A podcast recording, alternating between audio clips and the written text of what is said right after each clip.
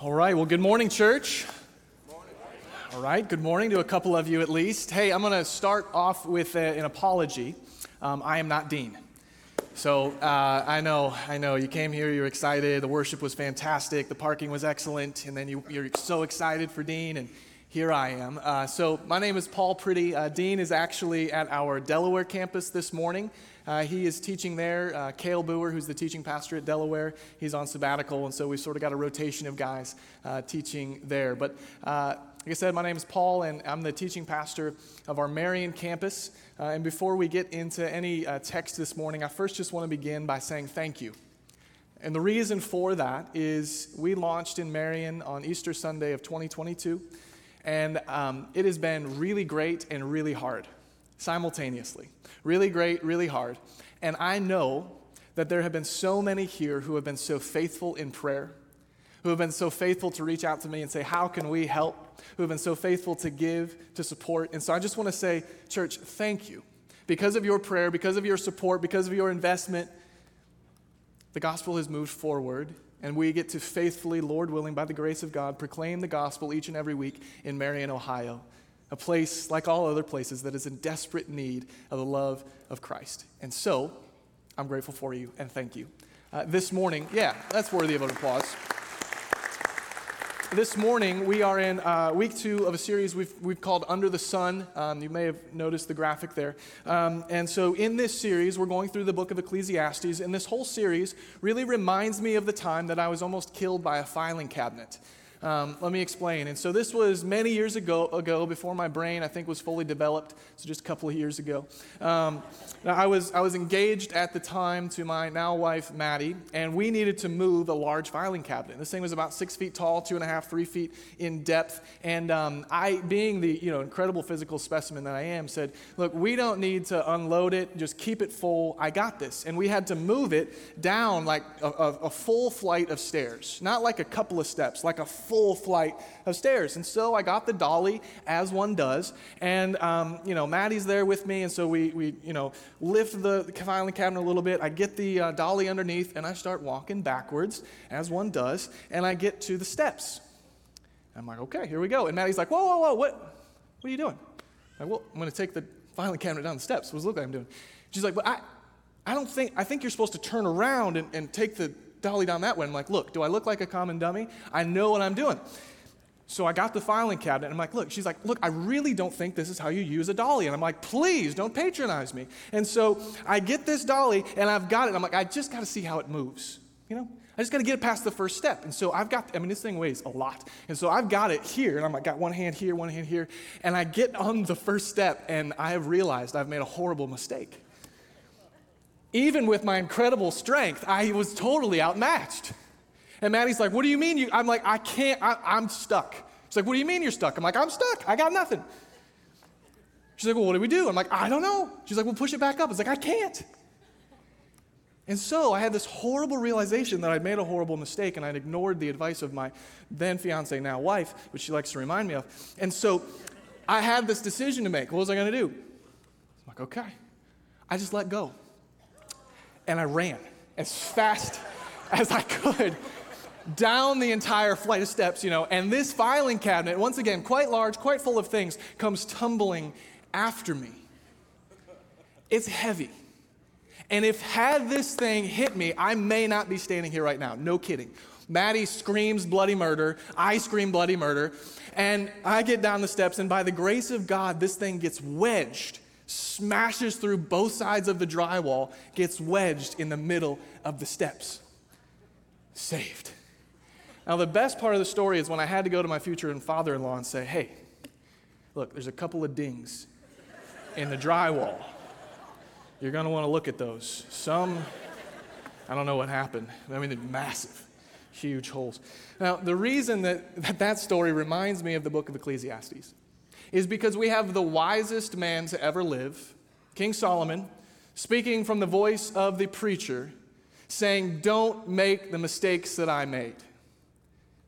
Don't live your life this way. And he's giving us this advice on how to use this life we've been given.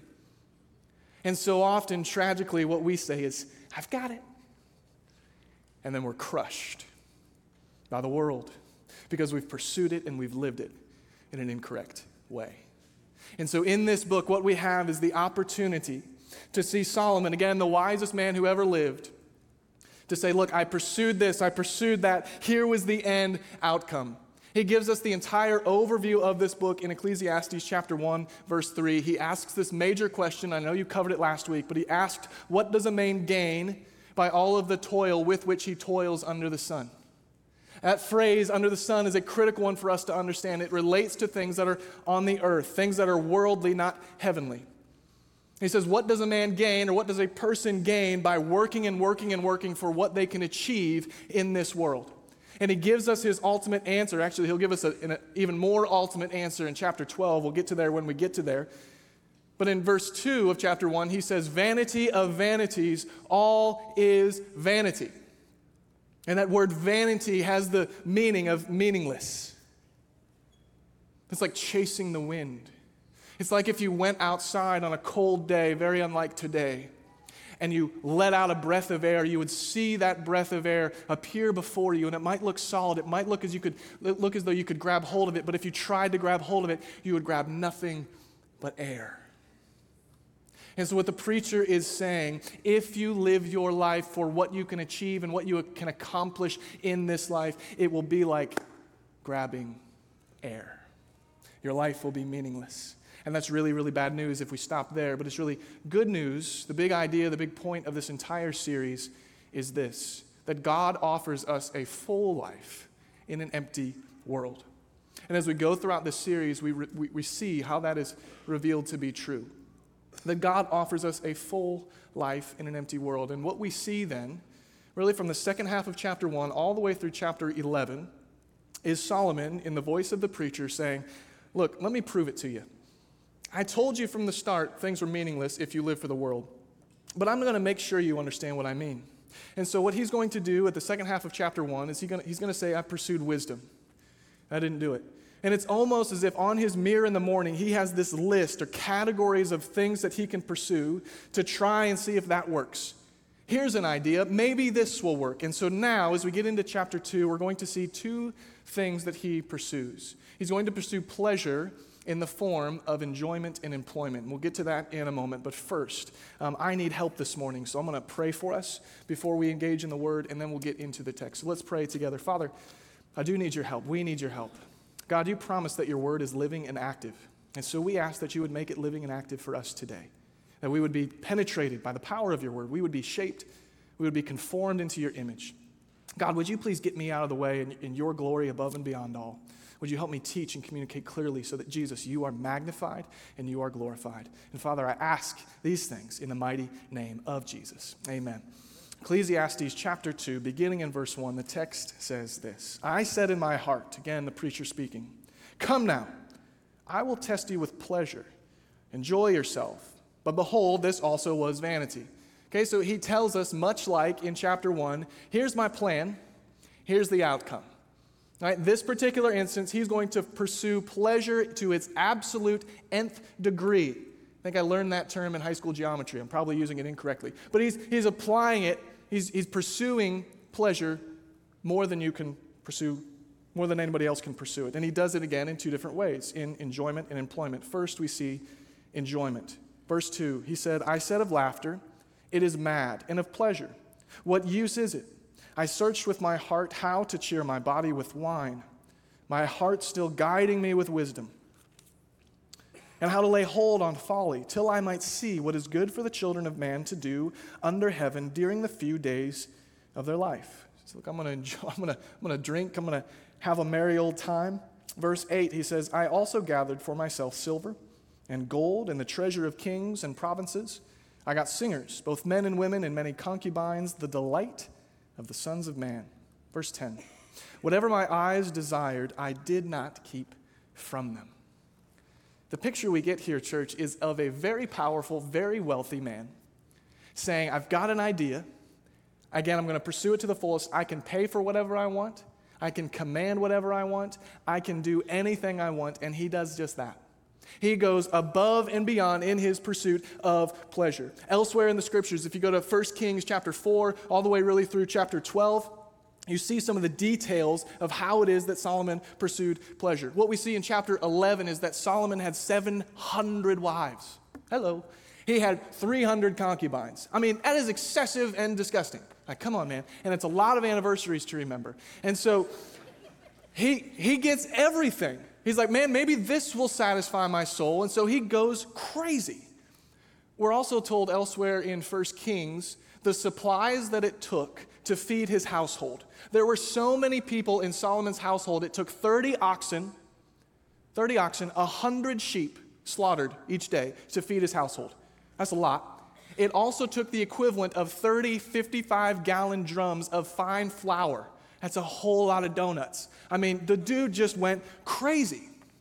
Excessive, excessive, excessive. And what does he find? Well, it's vanity.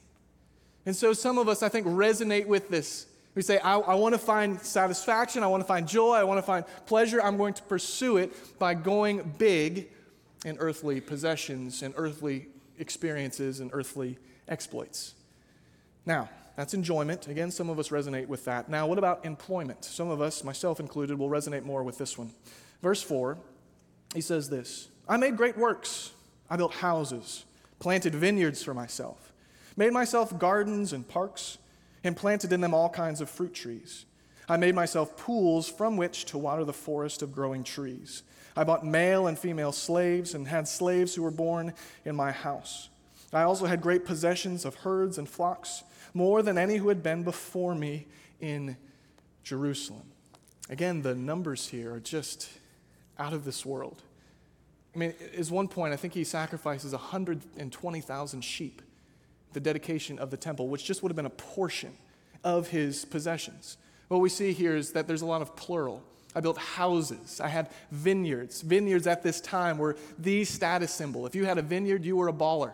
Okay? And this guy has many vineyards. He has to plant, like, create, I don't know, lakes in order to water these vineyards. I mean, I just excessive. And, and the reason I the reason I want to go through all of these details is because I think sometimes we could make the mistake to say, well, maybe he didn't go big enough.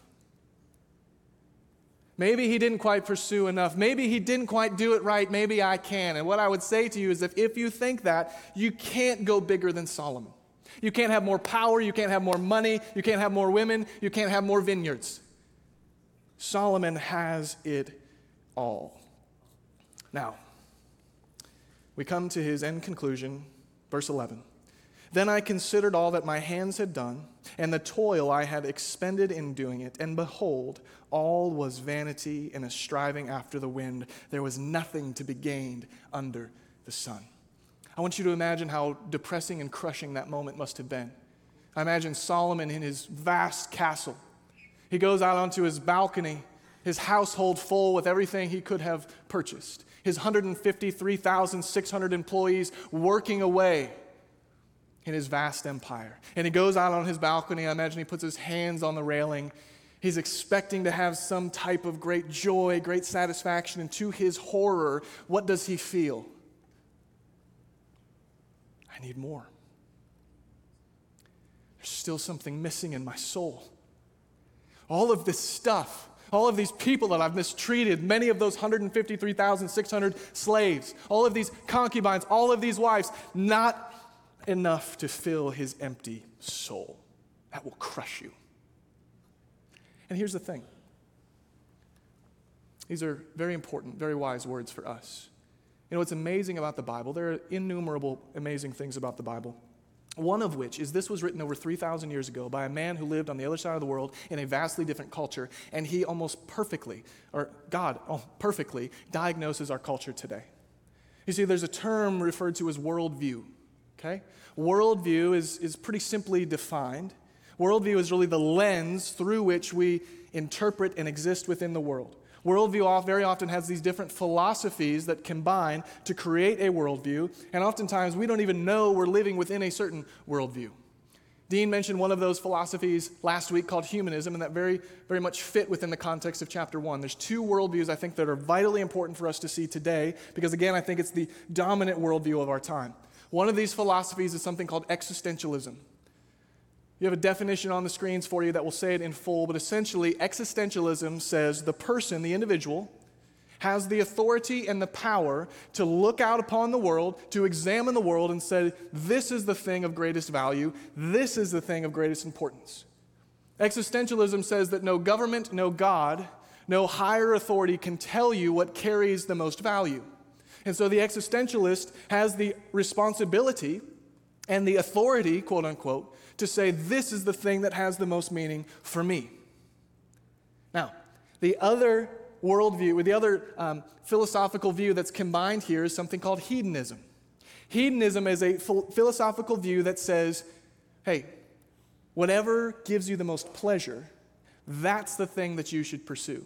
The ultimate goal of humankind, according to humanism, is pleasure, whatever that means to you. And so, what happens when you combine these two things, you get the slogan of our day you do you, whatever that means to you. And here's why this is really important for us today. You see, worldview is a little bit like a TV. See, when you go and buy a TV, you order it on Amazon or whatever it is you get TVs these days, um, what happens is your TV comes with presets, doesn't it? You plug it in, you're like, sweet, I'm gonna watch something, but then the aspect ratio is set to a certain thing, you're like, I don't really like that. And the color saturation has a certain preset setting and the volume has a certain preset setting. All of these different presets come standard with your TV. Worldview is a little bit similar. You see, the thing about worldview is because we live in a broken world, and we do, because we are flawed by sin as we are, because the world is broken by sin as it is, what happens is we naturally often adopt, unconsciously or, un- or consciously, the dominant worldview of our day. And so what happens is we may not realize it, but we're walking around with the presets of the world in us. And what that means is we, we lay hold of existentialist ideas and we lay hold of hedonistic ideas, we mash them together, and what happens? We say, you know what? You know what? My work has the greatest meaning in my life. I literally, before following Jesus, used to go by this phrase. It sounded really nice to me. I want to do meaningful work.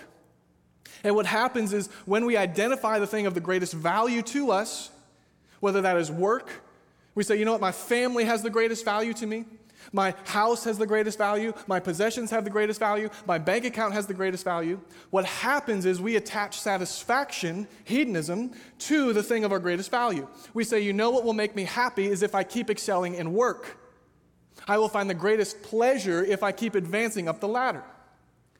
I will find the greatest pleasure if my kids do what I tell them to do and achieve certain things and go to certain schools. My home has the greatest value to me, so I will therefore find the greatest pleasure in investing in my home and making sure my house looks a very specific way. So, what happens is we end up living this way, we end up pursuing these things, we end up buying into these worldly philosophies without even realizing it. And so now the Word of God has the opportunity to penetrate our hearts and say, Are you doing that? Am I doing that? And I want to I want to turn into a three year old here for a minute because I can't help myself. I don't know, I have a three and a five year old, and they always do this, but why? And I'll say something like, Hey, it's time for bed. Why? Because it is. Too cool bed. Can I have fruit snacks? No, can't have fruit snacks. Why? Anyway, so I want to ask this question Why not? Why can't we find satisfaction for our souls in our enjoyment and in our employment? I think it's a fair question. I think we never need to be scared of asking honest questions to the Word of God. God's big enough, He can handle it, okay? Ask those questions as you're studying, as you're reading. Why doesn't this work? Let me tell you. Uh, there's many places that you could go. I'm going to stay within the context of this. Ecclesiastes chapter 3 verse 11 says this. He has made everything beautiful in its time. Also, he has put eternity into man's heart. Here's what that means your heart is created to find satisfaction in God. And if you try and find satisfaction and meaning in anywhere else or anything else other than God, you will find emptiness, meaningless disappointment.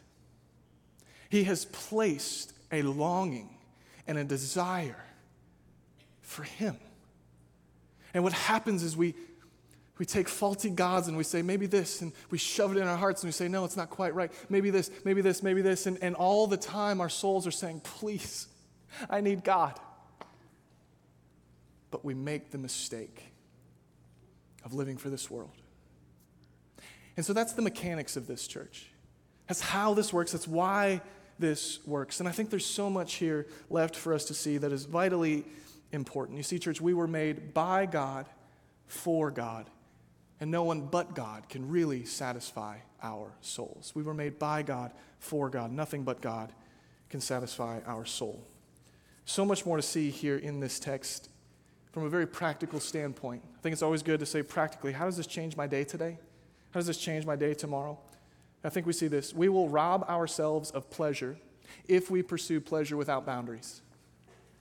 I think it's really, really clear in the text. We'll rob ourselves of pleasure if we pursue pleasure without boundaries. Now, depending on your church background and your church context, I think sometimes there's this idea out there that says if you're following Jesus, that means you need to stay away from pleasure.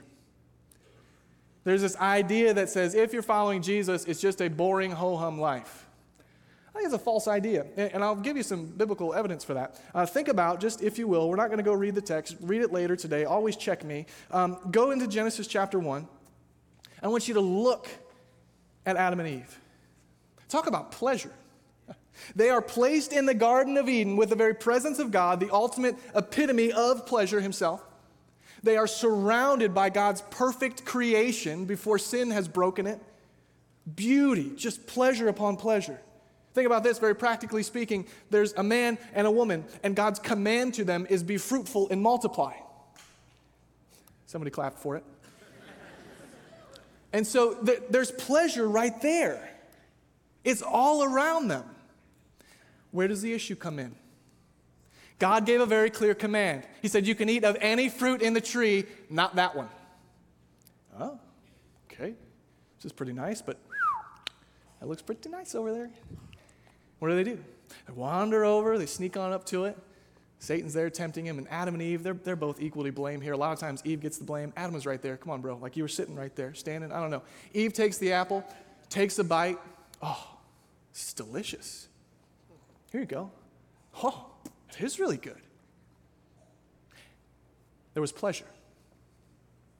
And yet, it was that out of bounds pleasure that then robbed them from all of the pleasure that God wanted them to have. What's the result? They're picked up and placed outside of the garden.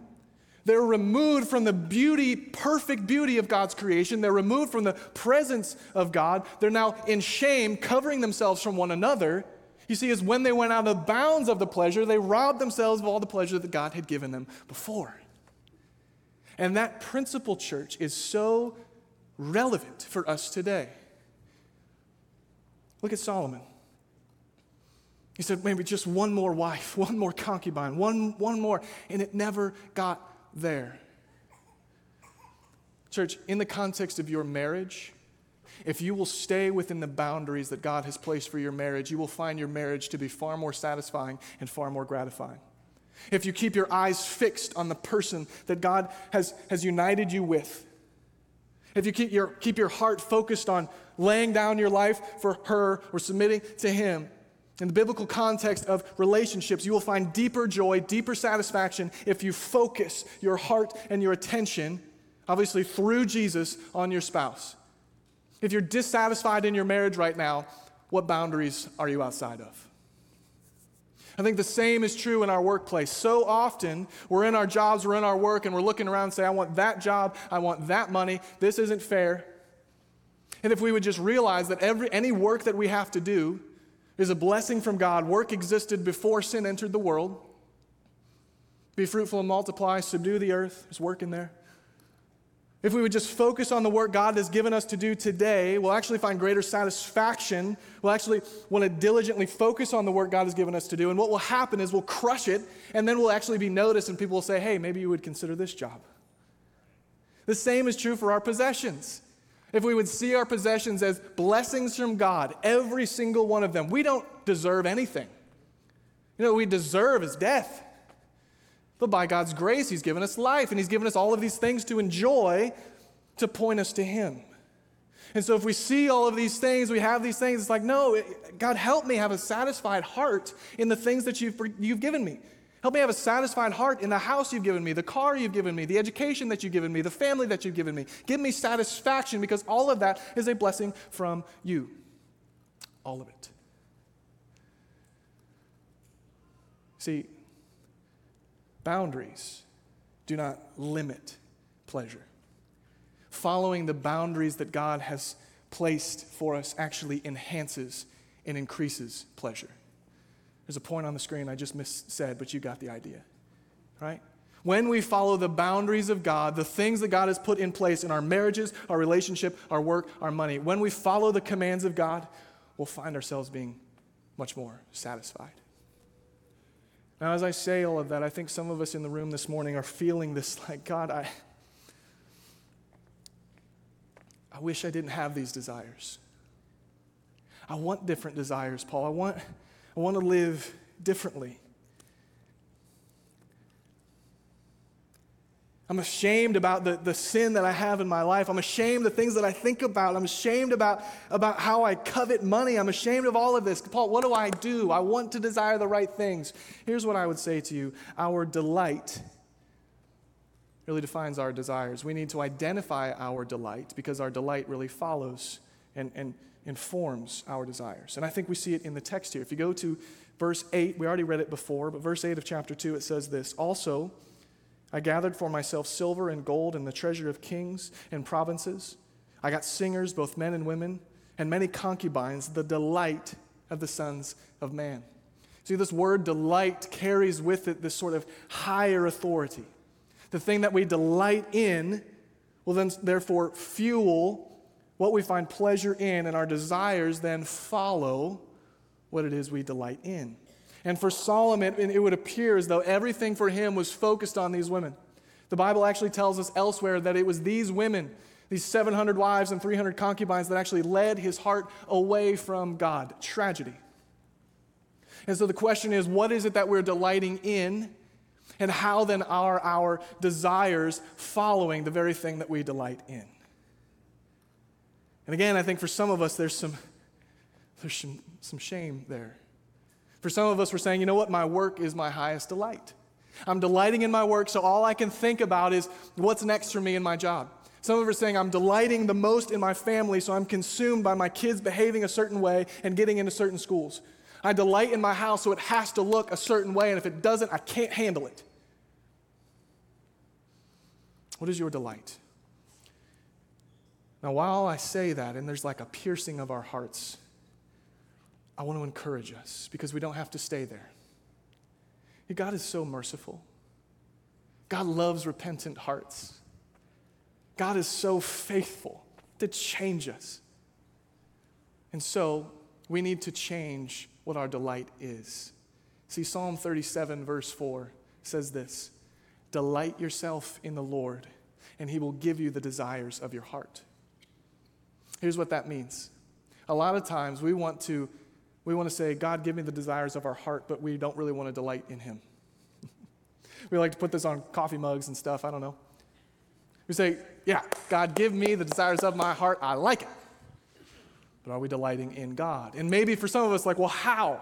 Once again, there's the four year old in me coming out and saying, How do I delight in God? Because if my delight fuels my desires and the things that I find pleasure in, I want to have different pleasure, different desires, and therefore a different delight. And so I, I want to just plead with us. We need to delight in Jesus. And there's three ways in which we can do that.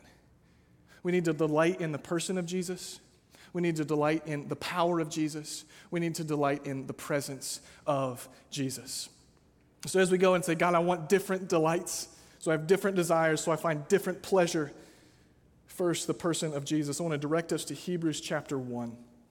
Hebrews chapter 1, beginning in verse 1, it says this Long ago, at many times and in many ways, God spoke to our fathers by the prophets.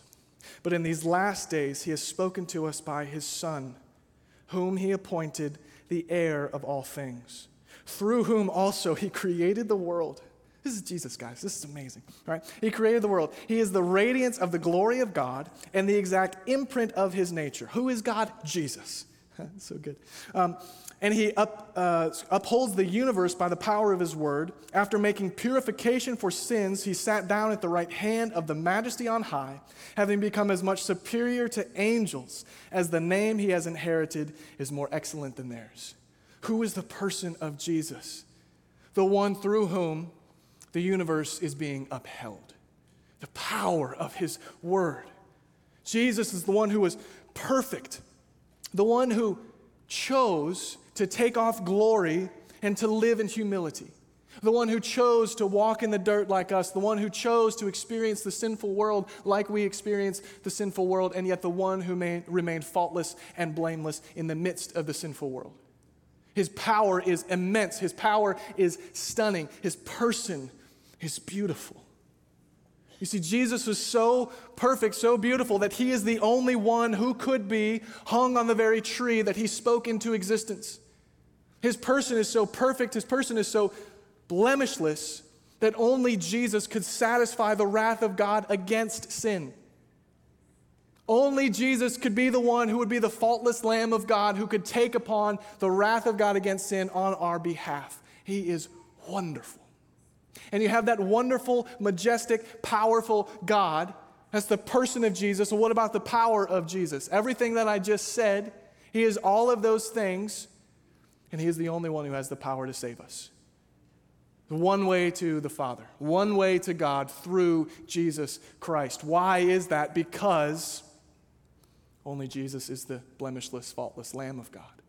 Only Jesus is the one who takes the sins of the world away through repentance and faith in Him. And so, as we think about God, how do I delight in you?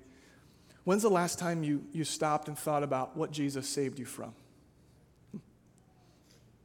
When's the last time you stopped and thought about the person you would be today if Jesus hadn't rescued you on that day? I know for me, sometimes I am stunned by the fact that Jesus saved me. So much, I have so much shame often about my 10 year addiction with pornography. I'm like, God, why? My desires are so far from you. You're so perfect. You're so holy. You're so wonderful. Why would you save, like, I, God. he says, No, I see you in your mess. I see you in your brokenness. I see you in your filth, and yet I still love you. I still desire you. I came down to save you. I want to bring you from death to life. I want to, as 2 Corinthians 5:17 says, make you into a new creation in me. I want to transform you. And that is stunning. As we delight in God, we need to think about the presence of God. You see what's wonderful, so many wonderful things about Jesus, but the fact that he didn't just come and, and walk and live like us and then die for us. He continues to be present with us. In Matthew 28, we just spent a decent amount of time looking at Matthew 28 in our Wide Open World series. What did we see? All authority on heaven and earth has been given to me. Go, therefore, make disciples of all nations. Baptize them in the name of the Father, the Son, and the Holy Spirit, and what? I will be with you to the very end of the age. He doesn't abandon us. Instead, He sends His Spirit to dwell within us the presence of Jesus. So, are we practicing the presence of Jesus? Here's, here's what I mean by that. Sometimes we think in the Christian life what it means is, oh, I said a prayer one day. Praise God. You are justified in a moment, you need to be sanctified in a lifetime. Here's what that means in a moment, you went from enemy of God to co heir with Christ through repentance and through faith in Jesus. Faith in Jesus means faith in what? What, what, what about Jesus? Faith in Jesus meaning he paid for your sins. That's what faith in Jesus means, that he was able to take the wrath of God for your sins. And so then, on a day to day basis, yes, we are justified, we are viewed as righteous, we are viewed as holy before God, and yet we're still sinners. And so, practicing the presence of God is saying, God, make me more, like, more like you every day. Right? Saying, God, I got this sin issue. Repentance is a beautiful thing. I think we practice the presence of Jesus by practicing often repentance to Jesus. Even as believers in Christ, we continually and constantly need to be fleeing from the things that we once clung so closely to. We need to be asking Jesus, make me new, make me clean, renew my mind, free me from these desires, free me from these things that I, I, I don't want but yet cling so closely to me. By the power of your Spirit, God, would you make me a new person? Jesus wants to say yes. There's two categories of people in the room this morning. There are those we've been walking with Jesus for a long time. Praise God. I'm so thankful for that. I want to encourage you. Where is your delight? therefore, where is your greatest source of pleasure? And therefore, where do your desires lead you? I want you to delight in Jesus. I want you to delight in the fact that when you repent to Him, He doesn't shun you or shame you. He says, Come here. All of you who are weak and weary and heavy laden with burden, I will give you rest. That's one category of us. I want to be made more and more like Jesus every single day. The second category of us, we don't know what in the world I'm talking about, but you're like, that sounds pretty good. If you're here this morning and you don't yet know Jesus personally, I want to provide you an opportunity to know Jesus personally this morning. Knowing Jesus personally is, is saying, Jesus, I need you to save me. And He will. And again, He'll give you a new life. He'll make you into a new creation. He'll make you a co heir with Christ. There are works for you set out for you to do. The good work He begins in you today, He will bring to completion. God wants to not just save you, but then bring you onto His team. He wants you to work for Him. He wants to give you blessings upon blessings, and He wants to, to lavish those upon you more than I think we can ever even think about or imagine. He wants to free you from the slavery of sin. He wants to free the bondage from you. He wants to say, Come to me. He doesn't want you to be enslaved by sin.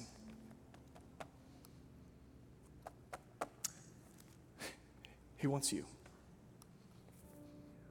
So, wherever we are this morning, I just want to lead us into a time of prayer. Maybe, again, we've been following Jesus for a long time and we need to repent and say, God, I want to be more like you. And maybe for the first time, we need to say, Jesus, take my life. Here it is. I am yours. Let's pray together. Jesus, you are worthy of our delight. So we ask this morning, by the power of your Spirit, that we, we would be able to come to a realization that, man, maybe we're, we're living out the worldview of this world. We're, we're saying, this is most meaningful to me, and therefore this is what I find the most pleasure in, so this is therefore what I built my life upon. By the power of your Spirit, God, would you work repentance in us? And would we see the fruit of repentance, which is joy, freedom, peace, your glory shining through us. I believe as we repent, God, we become showcases for your glory. That the world would see there's a different life to live, one surrendered to Christ, and one that will have far more pleasure, one lived for itself. For those of us in the room this morning who maybe don't yet know and love Jesus, I want to give you an opportunity to place your faith in Him. Again, the faith you are proclaiming is the faith that Jesus died for your sins, that you are a sinner in need of a Savior, just like me. And then instead of being separated from the holy, perfect God, you want to be united with the holy, perfect God through faith in Christ. And He was enough for you. If that's you this morning, it's not magical words, it's a condition of your heart to say, Jesus, forgive me. I believe in you. I want to give my life to you. If that's you, I want to welcome you to the kingdom of God. I want to welcome you to all the wonderful things that Jesus has for you. Father, we love you. We praise you. It's in Christ's name that we pray. Amen.